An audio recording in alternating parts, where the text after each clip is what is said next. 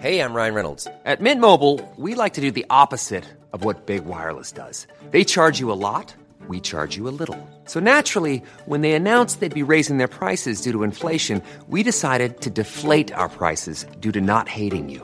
That's right. We're cutting the price of Mint Unlimited from $30 a month to just $15 a month. Give it a try at mintmobile.com slash switch. $45 upfront for three months plus taxes and fees. Promo rate for new customers for limited time. Unlimited more than 40 gigabytes per month. Slows. Full terms at mintmobile.com.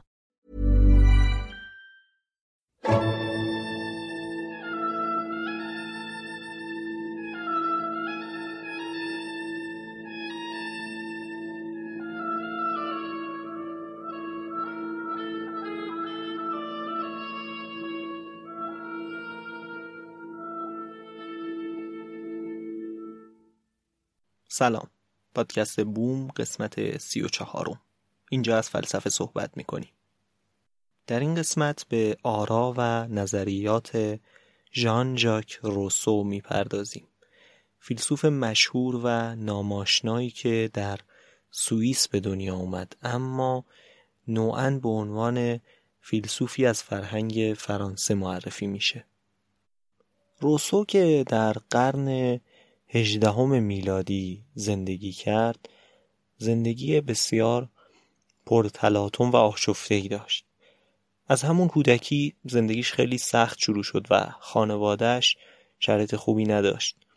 وقتی هم که بزرگتر شد هیچ وقت نتونست استقلال خودش رو به دست بیاره و همیشه به نوعی ترجیح می‌داد که بار زندگی خودش رو به دوش دیگران بندازه. یه مدت تحت سرپرستی یک بانوی زندگی می کرد یک زمان به نوعی منشی یک نجیب زاده بود که با اون هم به اختلاف خورد و حتی یک مدت به انگلستان سفر کرد و تحت حمایت دیوید هیوم قرار گرفت. اما به علت اینکه بر اساس همین آشفتگی ها و به علت همین آشفتگی ها روانش پریشان شده بود و پارانویای شدید داشت خیال می‌کرد که هیوم قصد داره بهش آسیب بزنه و او رو هم ترک کرد. خیلی از کسانی که با او مراوده داشتن من جمله همین هیوم او رو انسانی احساساتی و شوریده معرفی کردند و نکته جالب دیگر اینه که در کتاب مشهور خودش یعنی کتاب اعترافات که به نوعی زندگی نامه ژان ژاک روسو هست خودش اذعان می‌کنه به اینکه در بیشتر لحظات زندگیش و در بیشتر کارهایی که انجام داده زیاد رفتارش مطابق با اخلاق نبوده و بیشتر احساساتی عمل می‌کرده و حتی براش مهم نبوده که از قواعد اخلاقی که در بین انسانها پذیرفته شده است پیروی کنه. یعنی خیلی راحت اگر جایی احساس می‌کرده ممکنه آسیب بهش برسه و ضرری متوجهش باشه می‌تونسته دروغ بگه یا به دوستانش خیانت کنه. حتی پنج فرزند خودش رو همه رو به یتیم خونه ها سپرده و حاضر نشده از اونها نگهداری کنه. اما زندگی روسو فقط در این رفتارهای بد و این نکات منفی خلاصه نمیشه. روسو فیلسوف خلاق و بزرگیه. که امروز هم در دنیای فلسفه ما می‌تونیم رد افکارش رو دنبال کنیم و تأثیراتی که بر فیلسوفان بعدی گذاشته و متعاقبا به دنیای فلسفه امروز و حتی دنیای اندیشه در زمین های مختلف نفوذ کرده رو می‌تونیم ردیابی کنیم و ببینیم. آغاز موفقیت و جلب توجهات در کارنامه روسو به زمانی برمیگرده که یک فرهنگستان یک سوال مطرح کرد و جایزه خوبی برای برنده بهترین پاسخ به این سوال گذاشت.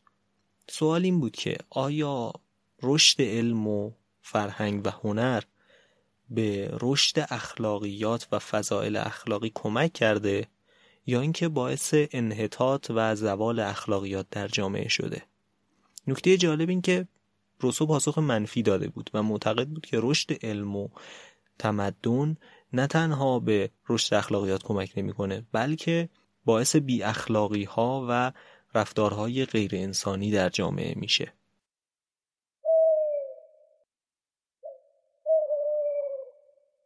استدلال روسو این بود که انسان وقتی در طبیعت وحشی به دور از تمدن و هنجارهایی که تمدن به انسان تحمیل می‌کنه زندگی می‌کرده نسبت به امروز فضیلتمندتر بوده.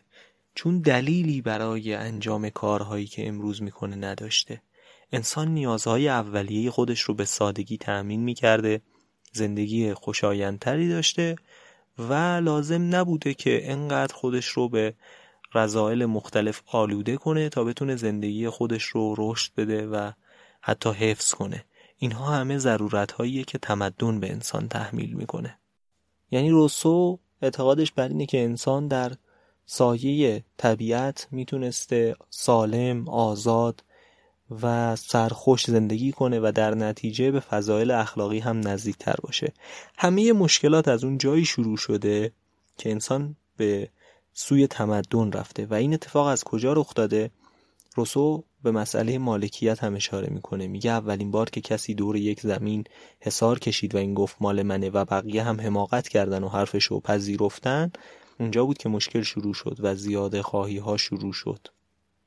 جالبه که روسو حتی با علم و تلاش بشر برای شناخت عالم مقابله و مخالفت می‌کنه و برخلاف هم اسران خودش که روی علم و دانش و تلاش برای توسعهش تاکید می‌کردن دقیقا برخلاف اونها عمل می‌کنه. و جالبه که اصلا ریشه علوم رو در رزالت و بی اخلاقی می‌بینه. میگه بلاغت از جاه طلبی، کینه، دروغ و چابلوسی شروع شده. هندسه حاصل هرس و طمع بشره و فیزیک از کنجکاوی بیهوده و اصطلاحا فضولی بشر نشأت گرفته.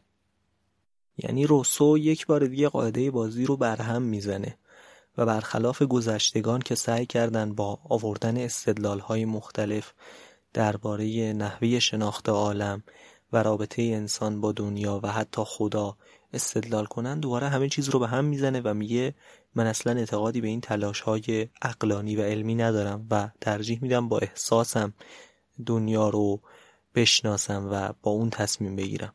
و درباره خدا هم همین استدلال رو می‌کنه و میگه من فقط احساس می‌کنم و ترجیح میدم با همین احساس خودم ایمان بیارم.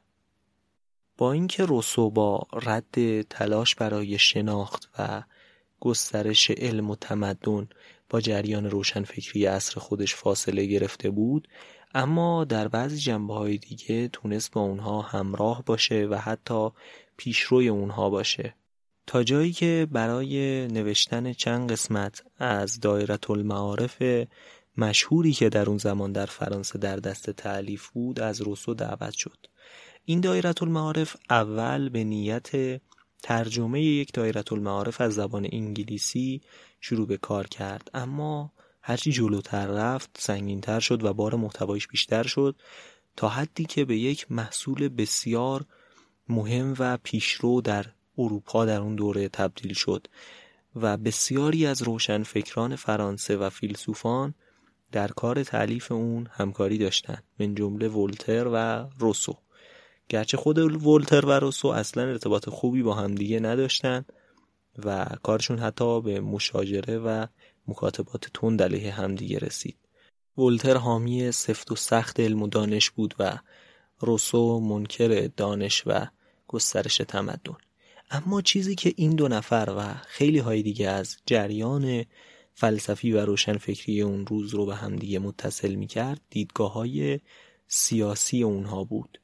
یعنی روسو هم مثل ولتر به شرایط موجود منتقد بود و اتفاقا مسیری که روسو پیش می گرفت یک مسیر دموکراتیک بود.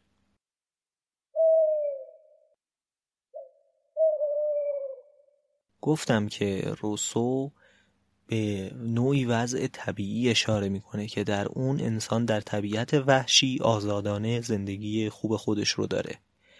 اما این نکته یادآور همون وضع طبیعی هست که ما در داستان قرارداد اجتماعی حابز داشتیم. اینجا هم شکلی از همون رو می‌بینیم. روسو اعتقاد داره بعد از اینکه انسانها گسترش پیدا می‌کنه سطح زندگیشون و تعدادشون بالا میره یا اینکه بر سر منافع با همدیگه به اختلاف می‌خورن دوباره به همون قرارداد اجتماعی رو میارن. اما قرارداد اجتماعی در نظر روسو برخلاف چیزی که هابز می‌گفت یک تضمینی بر قدرت مطلقه حکومت نیست و اتفاقا نشانگر اینه که حکومت باید دموکراتیک باشه. چون کسی که می‌خواد حاکمیت رو بر اساس قرارداد اجتماعی به دست بگیره فقط نماینده ای از مردمه که اون حق رو بهش دادن. و بر اونها استیلای مطلق نداره.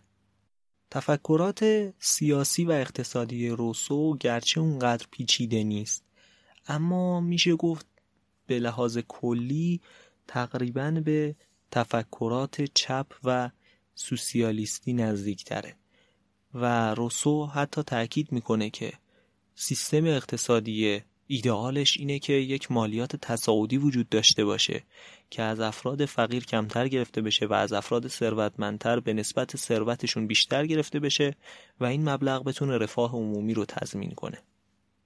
همچنین روسو معتقد این قرارداد اجتماعی و تفویض اختیارات به حکومت از جانب شهروندان یک نوع اراده کلی رو در جامعه شکل میده که یک اراده ای هست خارج از اراده فردی و جامعه رو به یک سمتی پیش می‌بره که اکثریت شهروندان می‌خوان و اون مسلحت جامعه است.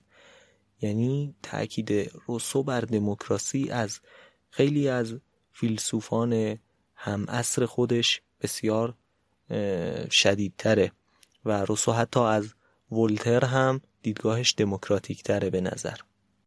مشکل روسو فقط شکل حاکمیتی نهادهای اصر خودش نیست و فقط مشکلش این نیست که مثلا داره از اونها نمونه های فساد می‌بینه و می‌خواد اون رو اصلاح کنه بلکه کلا به لحاظ ماهوی باهاشون مشکل داره و به هیچ وجه اشاره به حق الهی سلطنت و این موارد نمی‌کنه و کلا خواهان اینه که حکومت نماینده ای از اراده شهروندان و در همون مسیر باشه.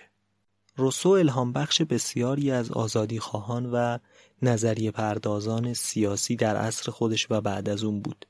اما یک نکته مهم دیگه هم که درباره تاثیر روسو بر فلسفه آینده هست و حتی این رو میشه درباره هنر و ادبیات هم گفت اینه که روسو یکی از چهره های شاخص در شروع نهزت رومانتیسمه رومانتیسم یک نهزت عظیم و بسیار اثرگذار در تاریخ زیبایی شناسی و هنر و ادبیات که میشه به اندازه چند قسمت از پادکست دربارهش صحبت کرد.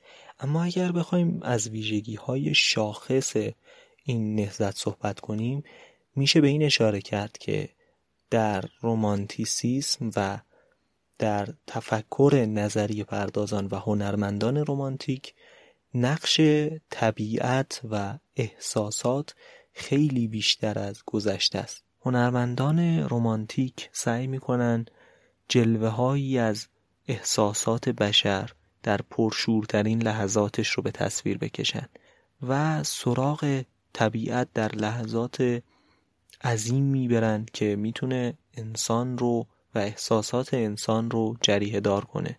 حالا این احساس می‌تونه ترس باشه می‌تونه احساس سرخوشی باشه می‌تونه غم شدید باشه. همه اینها در منظر هنرمندان رومانتیک جلوه هایی از زیباییه و براشون فرقی نمی‌کنه که موضوع ناراحت کننده باشه یا خوشحال کننده باشه. فقط مسئله اینه که احساسات انسان رو شدیدن بتونه تحریک کنه. و پروازهه که یکی از چهره هایی که بیشترین تأثیر رو در برانگیختن نهزت رومانتیسم داشت همین جان جاک روسوه. این قسمت از پادکست همینجا به پایان می‌رسه. ممنونم که تا آخر شنیدید. روزگار خوش.